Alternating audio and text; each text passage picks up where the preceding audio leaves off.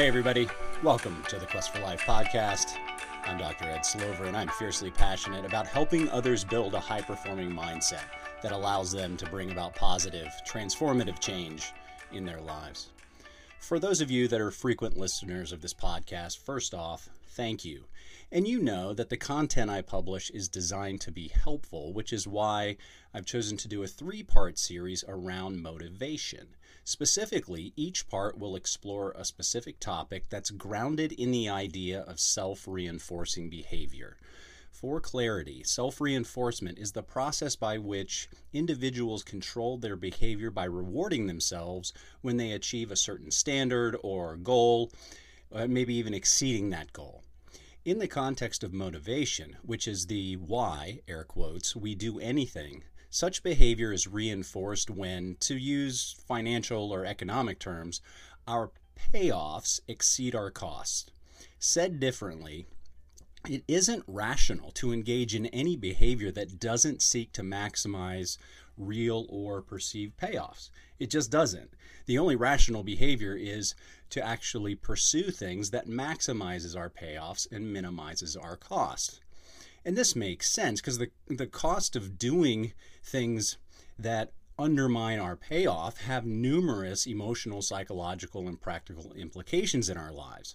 For example, we stay in romantic relationships for a variety of reasons, and in the aggregate, we evaluate that the payoff of staying supersedes the cost of any alternative, including leading. So think about it this way we calculate on an ongoing basis those things that supersede any perceived pain related to leaving, such as starting over, financial hardship, breaking up a family, fear of the unknown. The list goes on and on. And even when the relationship has its share of dissatisfying elements, if the pain doesn't supersede any pleasure or payoff that we derive from the relationship, we're likely going to stay in the relationship.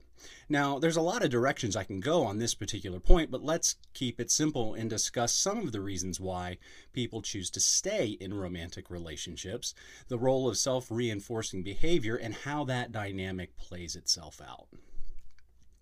Researchers at the University of Utah have studied this for years, and they've looked at the primary reasons why people choose to stay or leave romantic relationships. And they arrived at two lists the staying list and the leaving list. And they identified 27 reasons that support people staying in a relationship and 23 other reasons that inform us why people leave. Now, I'm not going to go through the entire list of 50 things, but I do want to call out five primary reasons for both staying and leaving. So, first, why people stay in relationships emotional intimacy, emotional security, financial benefits, validation, and habituation. On the leaving side, partner withdrawal, constant fighting, inequity, loss of attraction, violation of expectations. Now, on the leaving list, you'll probably note that I didn't touch on anything resembling physical or emotional abuse. I didn't touch on unfaithfulness or infidelity. You can check out episode 13 of season one of the Quest for Life podcast, Top 10 Relationship Killers, if you want to learn uh, more on those topics. So, back to the staying list.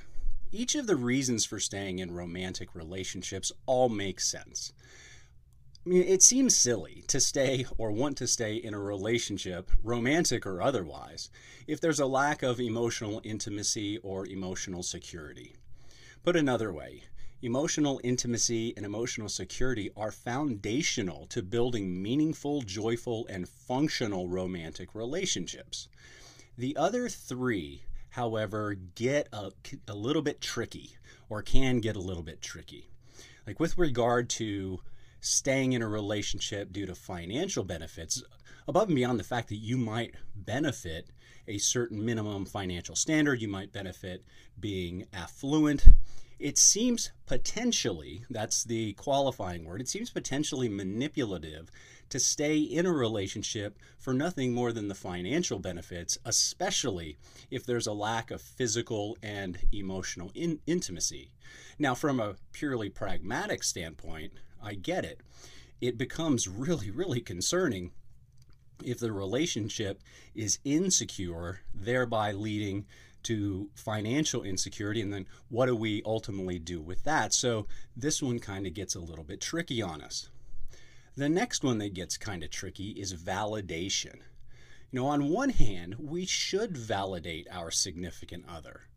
I mean, if you're in a relationship where you're not getting some degree of validation, that becomes dysfunctional on you really, really quickly.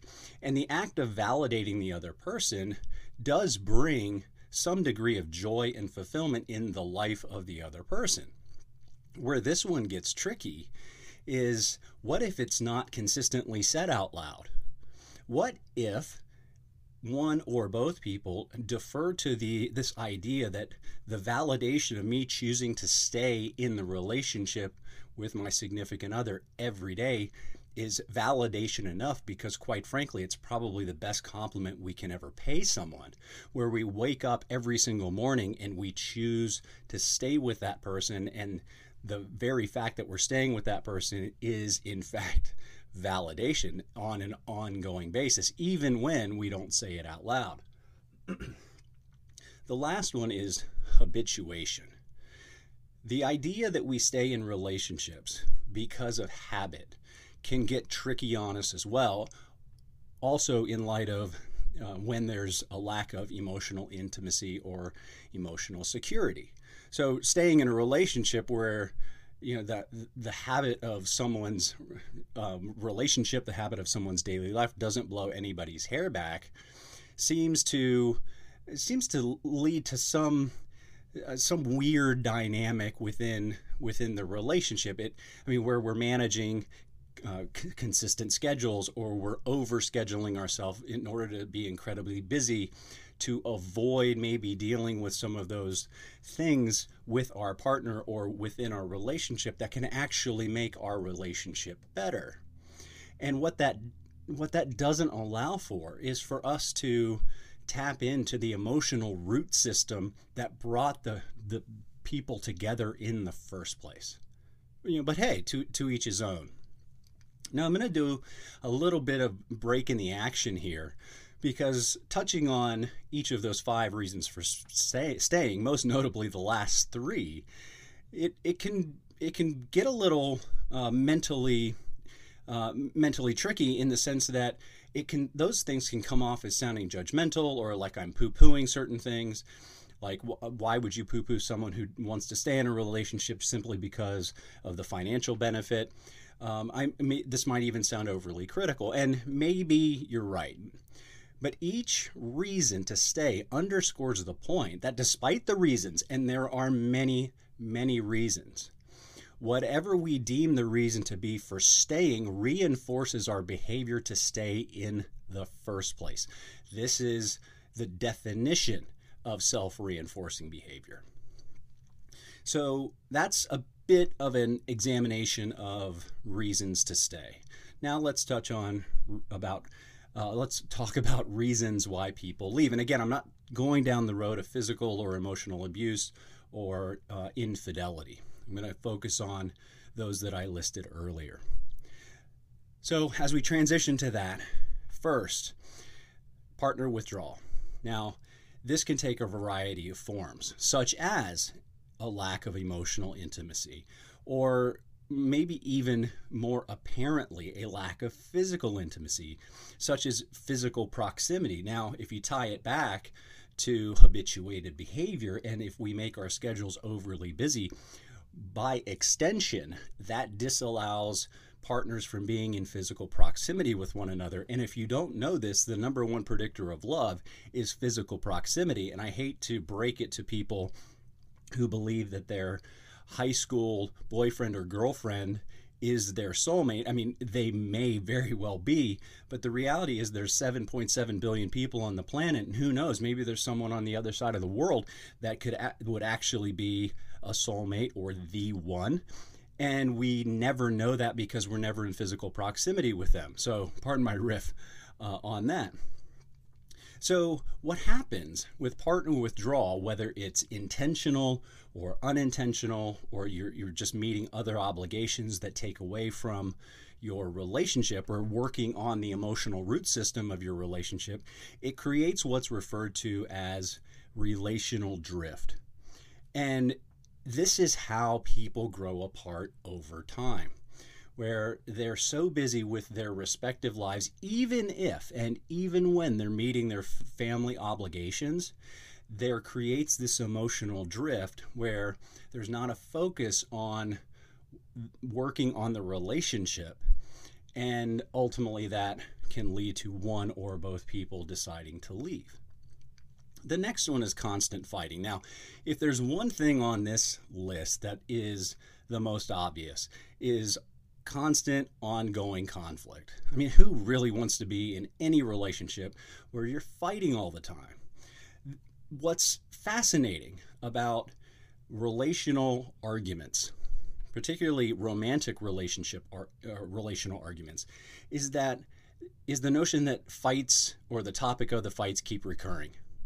And whenever you have the recurrence of a particular topic come up over and over and over again, what that tells you, or at least what that should inform both people in that relationship, is certain symptoms related to that problem may have been suppressed, but the root cause of the issue still lingers. And invariably, it will lead to one or both people dealing with unreconciled resentment.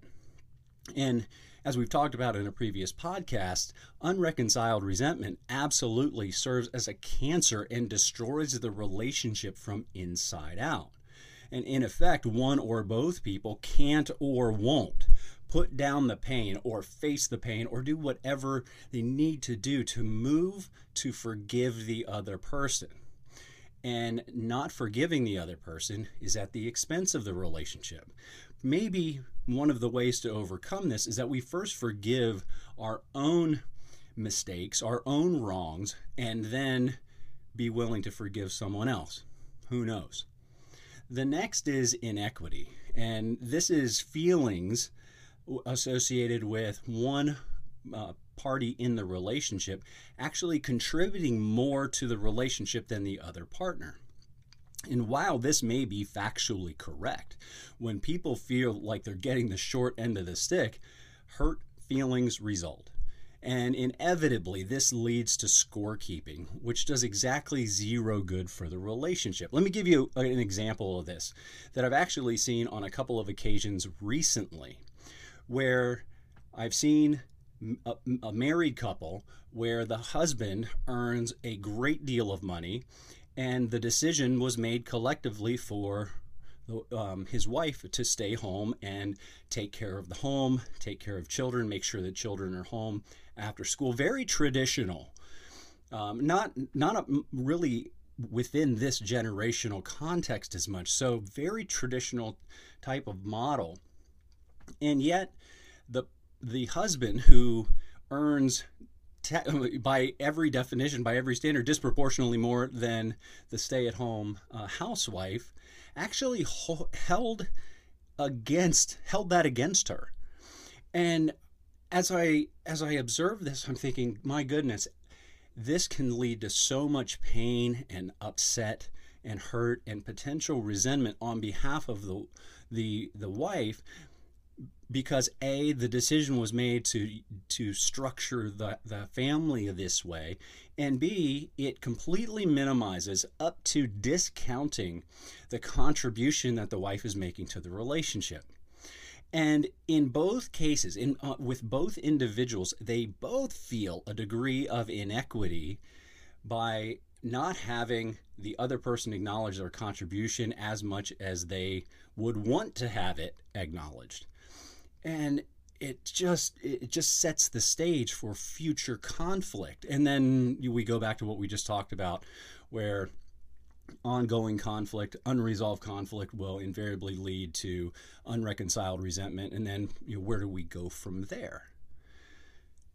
And then i'm going to take the last two together loss of attraction and violation of expectations.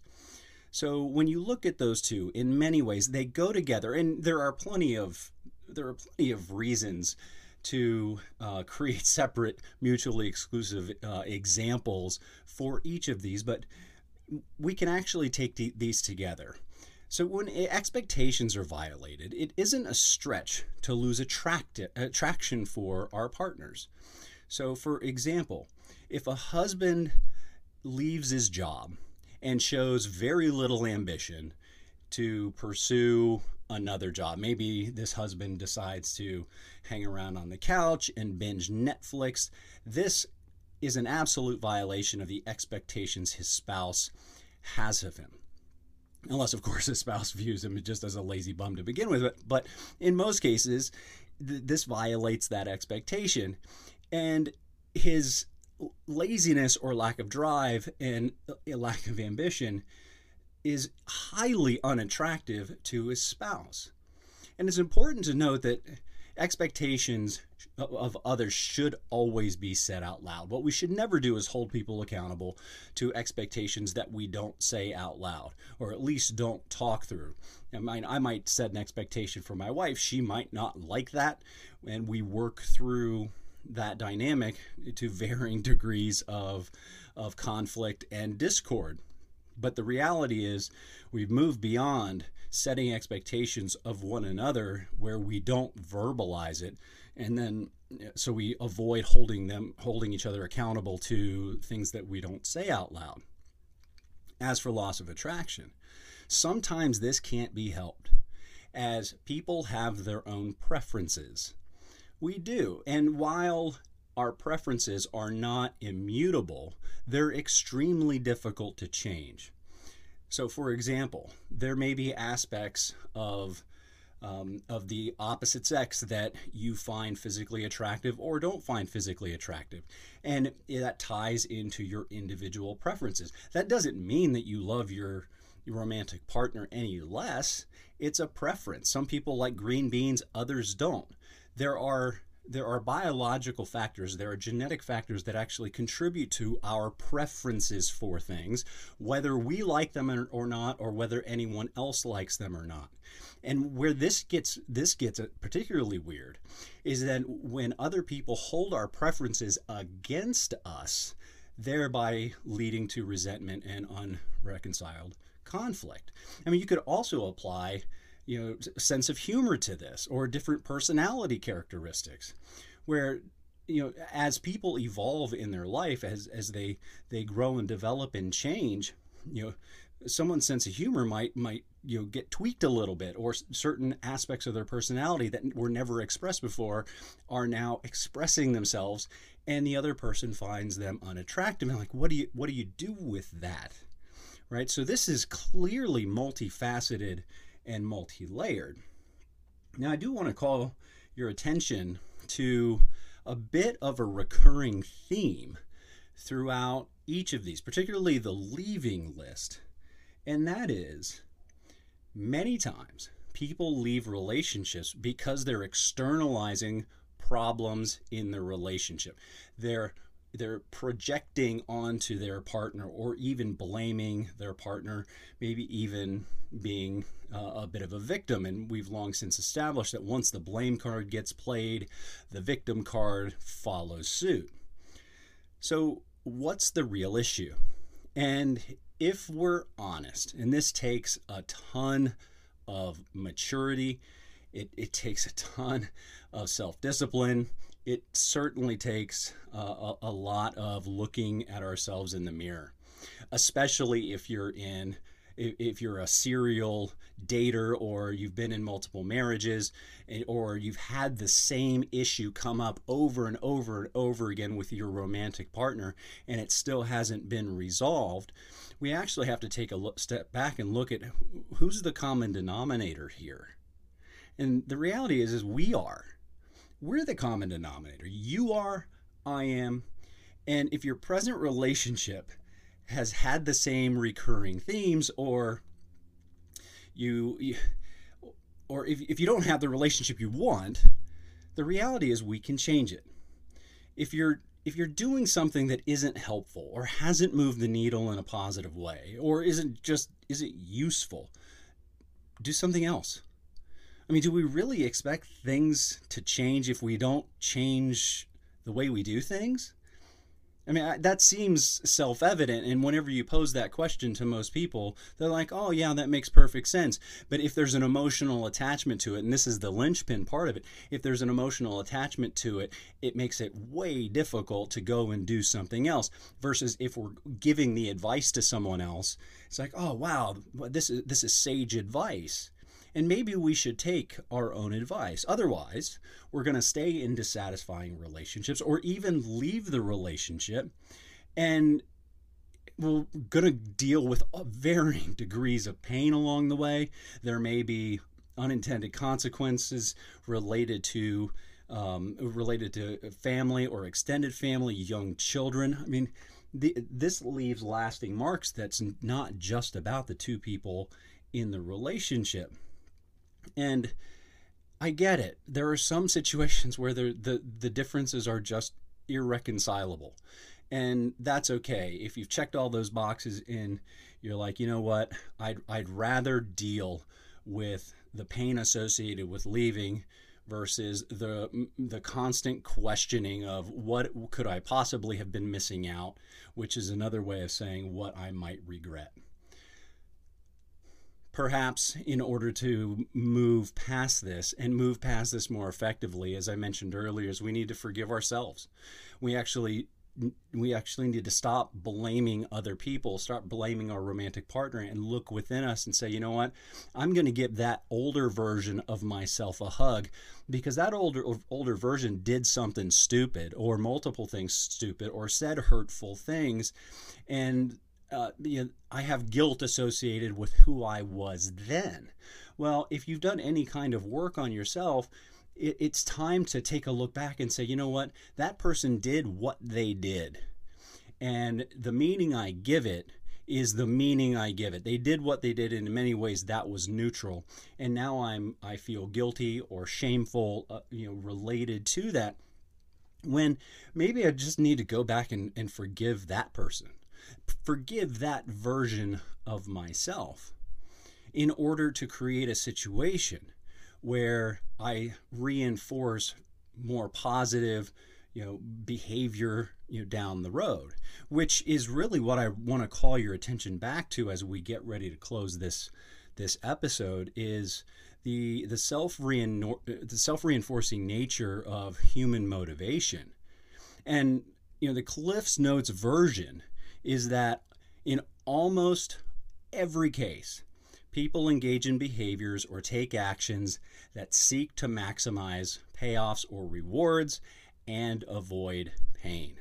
And while the rewards of staying in relationships helps to reinforce the behavior and that keeps the relationship going, leaving a relationship can also be seen as a reward because the pain of leaving is no longer greater than the pain of staying you're probably going to have to rewind that one a little bit. When people leave because they they're finally they've gotten to a point of accepting the pain associated with it, leaving is actually a reward because the pain is no longer greater than the pain of staying.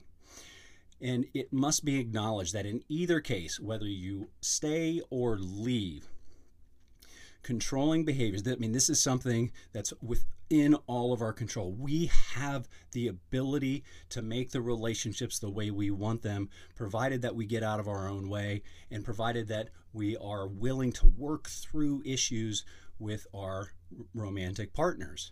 And the work in and of itself is reinforcing because there's a reward there. Minimally, we improve. Minimally, we improve as individuals minimally we get a little bit better together but not looking at it or looking at it in the same way or, or looking at it in an unproductive way whether we're consciously aware of this or not actually makes the relationship better But bear in mind that we're always performing a cost of benefit analysis when we calculate perceived payoffs and perceived costs. So, and one final point of clarification. You know, in, in a way, people living in, in dysfunctional relationships uh, are, might be judged harshly for their decision to stay or leave. And this is where we we share our life with other people. And this isn't to suggest that we shouldn't seek wise counsel, but we have to be really careful as to the agendas of people that we communicate with. It, absolutely, we need to communicate with people we trust. We need to uh, have them give us a more objective, it's not a fully objective, but a more objective perspective uh, on things, but to not not commiserate and you know, and and you know, we need to be able to take stock of who we're getting this from because if you're in a romantic relationship and your best friend doesn't like your partner, I mean that can get kind of noisy on you on you really quickly.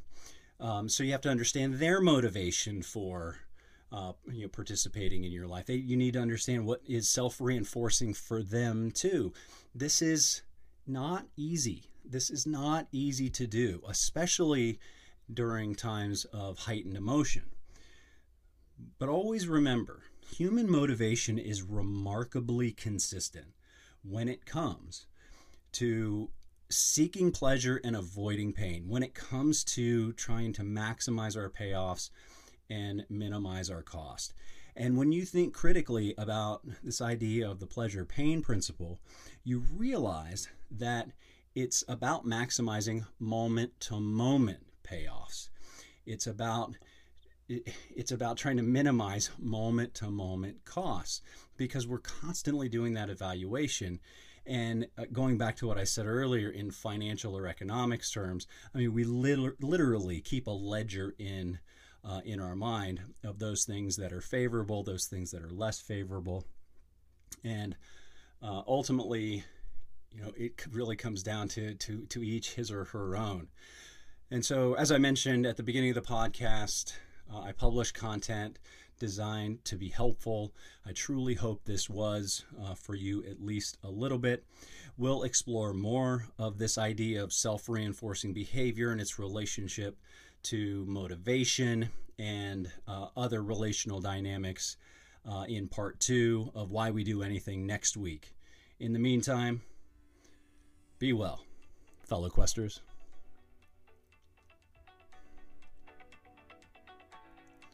Please contact the show at thequestforlife.com. That's the quest, the number four life.com. After you do, please consider leaving a five star rating, even writing a review, and passing this on to your friends. And as always, thank you for joining the conversation.